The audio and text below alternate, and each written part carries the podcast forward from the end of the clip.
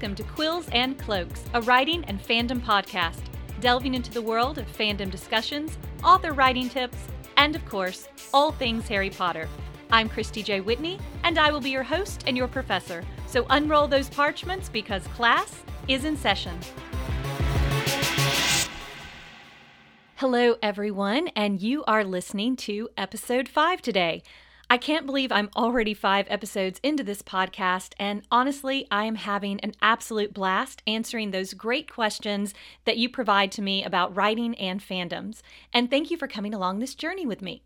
So, today I am answering one of my most popular questions in relation to the Harry Potter fandom. It is the question Do I think the character of Snape is a hero or a villain or something in between.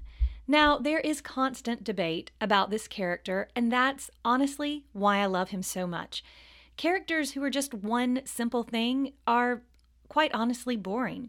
There's no depth, there's no complication, and while we need those archetypical golden heroes in stories, as well as needing the diabolical bad guy, I believe the characters who fall somewhere in the middle are far more human and relatable. So I'm often asked, what do I think about Snape? And while I don't try and glamorize him or excuse his mistakes or actions, because there were many, I'm also a big defender of his good actions and of the change that I fully believe occurred inside of him over the long years between becoming a Death Eater and ultimately giving his life to save the wizarding world. And some people argue that one good action, aka dying for the cause, does not make up for the bad things that he did. But was it really only that one action that he performed? Based on the books, we clearly see that his death was not the only good act he performed. He has a record of years of actions on the side of the light. Now, other others argue that he only did what he did for selfish reasons, therefore it doesn't count towards his goodness. And while I do believe that that was the start of his journey, that acting out out of selfish hurt and longing, I don't believe it stopped with that. There are countless acts he performed for the light over the years that had nothing to do with the initial decision to defect from the Death Eaters to protect Lily. She was dead. His obligation to her transferred to her son, yes, but there were many things that he did that went far beyond keeping Harry safe. And yes, I point out to my literary classes that those are facts from the books. So for me, again, we are all entitled to our opinions on this character, and a lot of us feel really strongly about them. And that's simply proof of a well written character. This is simply my take on Snape and where I believe he falls in the literary lineup. So let's start with the villain character. Many people call Snape a villain, the bad guy of the story. And that's a popular view with, frankly, a lot of evidence to back it up. But let's look at the literary definitions of a villain. So, a villain is the bad guy, the one who comes up with diabolical plots to somehow cause harm or ruin. It's one of the archetypal characters in many stories. The villain may truly believe that he or she is helping society, but causes harm in the process. Villains are an important component of any work of literature. I mean, without the villain, we don't get to see how good the hero is. We wouldn't understand the dangers and conflict a community or person is facing. We wouldn't have someone to hate. We wouldn't have someone to blame. The villain is basically the foil of the hero. Everything evil that they do serves to highlight the goodness of the hero. It makes the hero's traits stand out, and it makes the hero's goodness stand out in the story. So, for Snape, does he have diabolical plots that cause harm and ruin? Did he make some terrible choices that had awful or lasting consequences? Between the two, I believe it was the second. Does he believe he's helping society but causing harm instead? Does he or serve as a foil to our hero, Harry, placed there to highlight how good Harry is up against how bad he is? I don't really think so. Or is he there to make someone or have someone to blame or hate for all the problems in the story? Not particularly. Does he make Harry's hero traits stand out? I don't think so either. I think, if anything, Snape brings out, out the worst in Harry Potter. It doesn't highlight his good traits. So, if those are the characteristics of a villain, I don't really think that Professor Snape fits into that category. So, if not, let's move on to the definition of a hero in a literary work. So, the hero is our major character in the narrative. If you're talking about the classic, the classical sense of a hero, they are not only involved in dangerous activities or adventures or wars, but they also demonstrate unparalleled acts of bravery and of courage. They possess mental faculties and physical abilities. They usually have a very long narrative that takes us from the beginning to the end, which generally results in either a victory or ultimately their demise. However, the modern hero also plays a really complicated role in showing us mental dilemmas, uh, bringing out complex psychological issues that all human beings face. The character of a hero in a literary piece of fiction is unified in its action or his action, and the hero is considered a central figure of this narrative. And even if the hero is not visible in all the aspects of the story, everything revolves around them. Now, is Snape a central character in Harry Potter? No. Does he show feats and exploits of courage and bravery? Absolutely. Does he have a long narrative that ultimately takes him to either his victory or his death? Definitely. Is he complex? Does he face moral dilemmas? Does he bring out complex psychological issues that all human beings come against? I think so.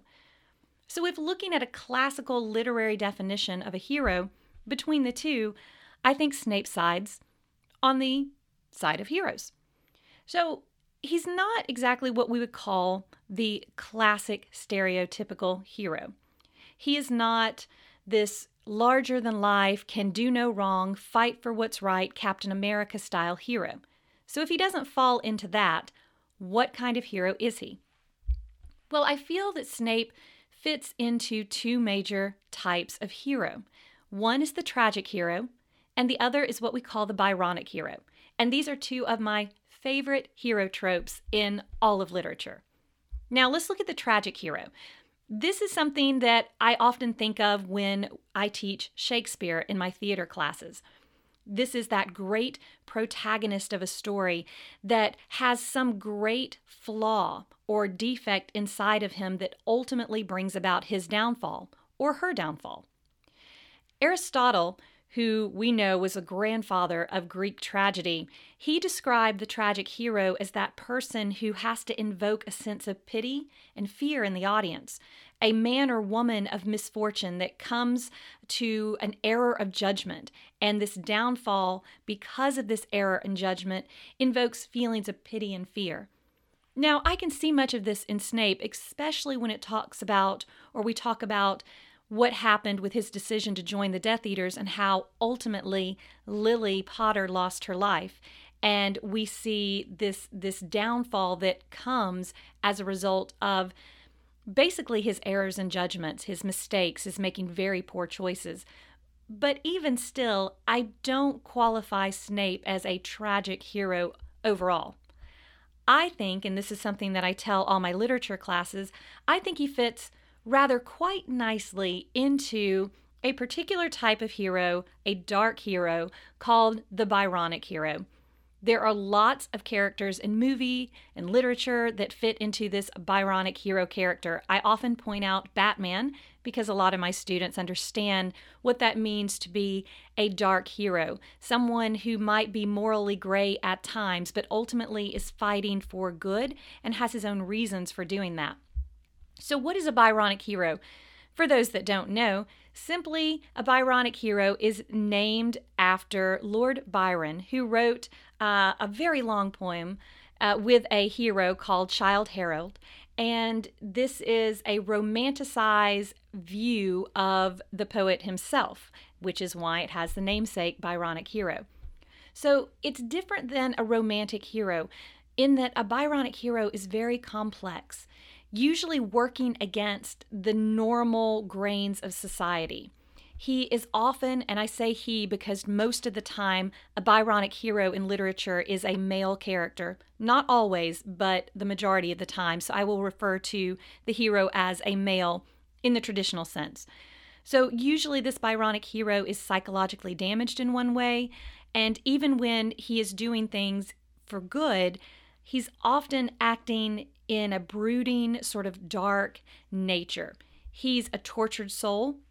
He has a lot of inner turmoil that uh, he can't get past. He's extremely emotional, uh, at oftentimes hiding these emotions, and he has deep scars that are just too complicated and too profound for normal people to fully understand him. So, again, traditionally, a lot of female readers naturally love this kind of dark, tortured character who it, at their core is deeply emotional and deeply hurt and there's a vulnerability there that they hide uh, from the world. And this draws a lot of female readership to this traditional male byronic hero but it's more than just that they've got this damaged psyche Usually they're very handsome. Now, I don't qualify Snape as handsome. In fact, in the books, he is definitely described as anything but. However, when Alan Rickman took on the role, it definitely added a new sort of level to the character of Snape, and many that find him uh, an incredibly handsome actor. But I also think that just the way Professor Snape acts is is sort of a charismatic. You're you're sort of drawn to this character, even if physically on the surface, he is not what we would call handsome. So he might not meet the traditional standards of beauty, but he has a charisma that just attracts people to him. And sometimes he's fickle, sometimes he can be cruel, uh, despite that wounded soul. And he's always described it as, as a dangerous person to love or to get to know. A Byronic hero is very intelligent, very manipulative, very cunning, can have arrogance about him, and sometimes can almost be seen as bipolar in his extreme emotions, which can go from anger to outburst to uh, to the other extreme of emotions. Very passionate, especially to those who love him, and it fuels a lot of his actions.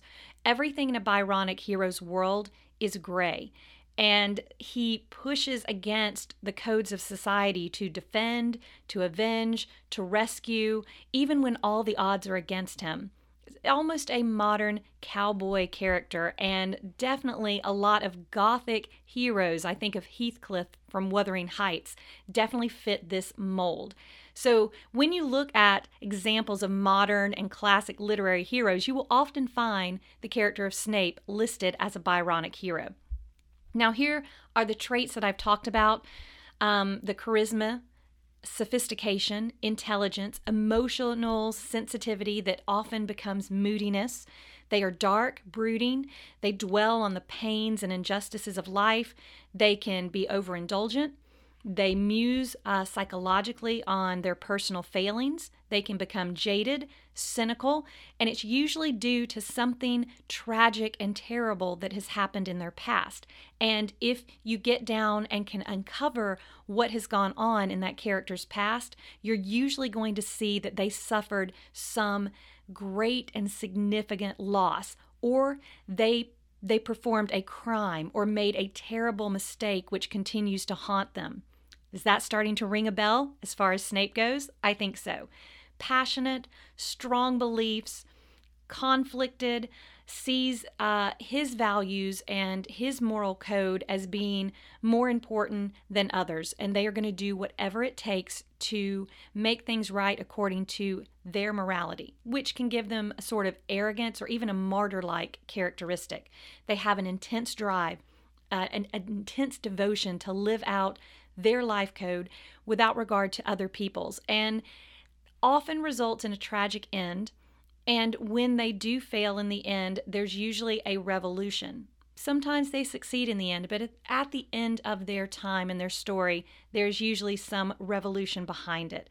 They often rebel against the rules and values of the society, and often that makes them socially isolated, rejected, or even an exile. In a lot of Gothic literature, vampires are often presented as this type of character as a way to romanticize them. And we also see this, as I said, in modern characters such as Batman, who, of course, is called the Dark Knight. And, you know, as a Byronic hero, which is very difficult for from a, a tragic hero or that classic hero, a Byronic hero is is one who does fight for the good despite their lack of obvious heroic intent or um, seemingly gray moralistic goals. At the end of the day, they are on the side of good. They are a hero fighting for the good, but it is often shrouded in all this other darkness and sort of gray, wounded, um, desperate, deep hurt in their soul. But they are, again, a hero character. And I think, you know, looking at all these different versions of villains versus heroes, that this is the one that most accurately describes Snape. And this is the one that I often use as an example of a Byronic hero in my British literature classes is that he does tick off most of these boxes. And it is a reminder that a Byronic hero does not have to fit every single characteristic given to that archetypal trait or trope, but I think that Snape fits most of them. So there you have it. Whether you love Snape or you hate him, whether you see him as the hero or the bad guy, I think most Harry Potter fans can agree that he's a character that invokes strong emotions and strong feelings inside all of us, and he's a character that has left a lasting impression on the modern literary world. That is Snape, and that is a small part of why he's my favorite character in the entire Harry Potter series. Now, next week, I am excited to segue off of this into a new segment on two of my favorite Snape related Harry Potter fan creations the fan film, Severus Snape and the Marauders by Broadstrokes Productions, and the sequel to the story, the radio drama The Great Wizarding War. I hope you'll join me for that and for some special guests who will be greatly adding to this new podcast. Thank you for listening today. Now dry those ink spots on your parchment and collect your spell books because class is dismissed.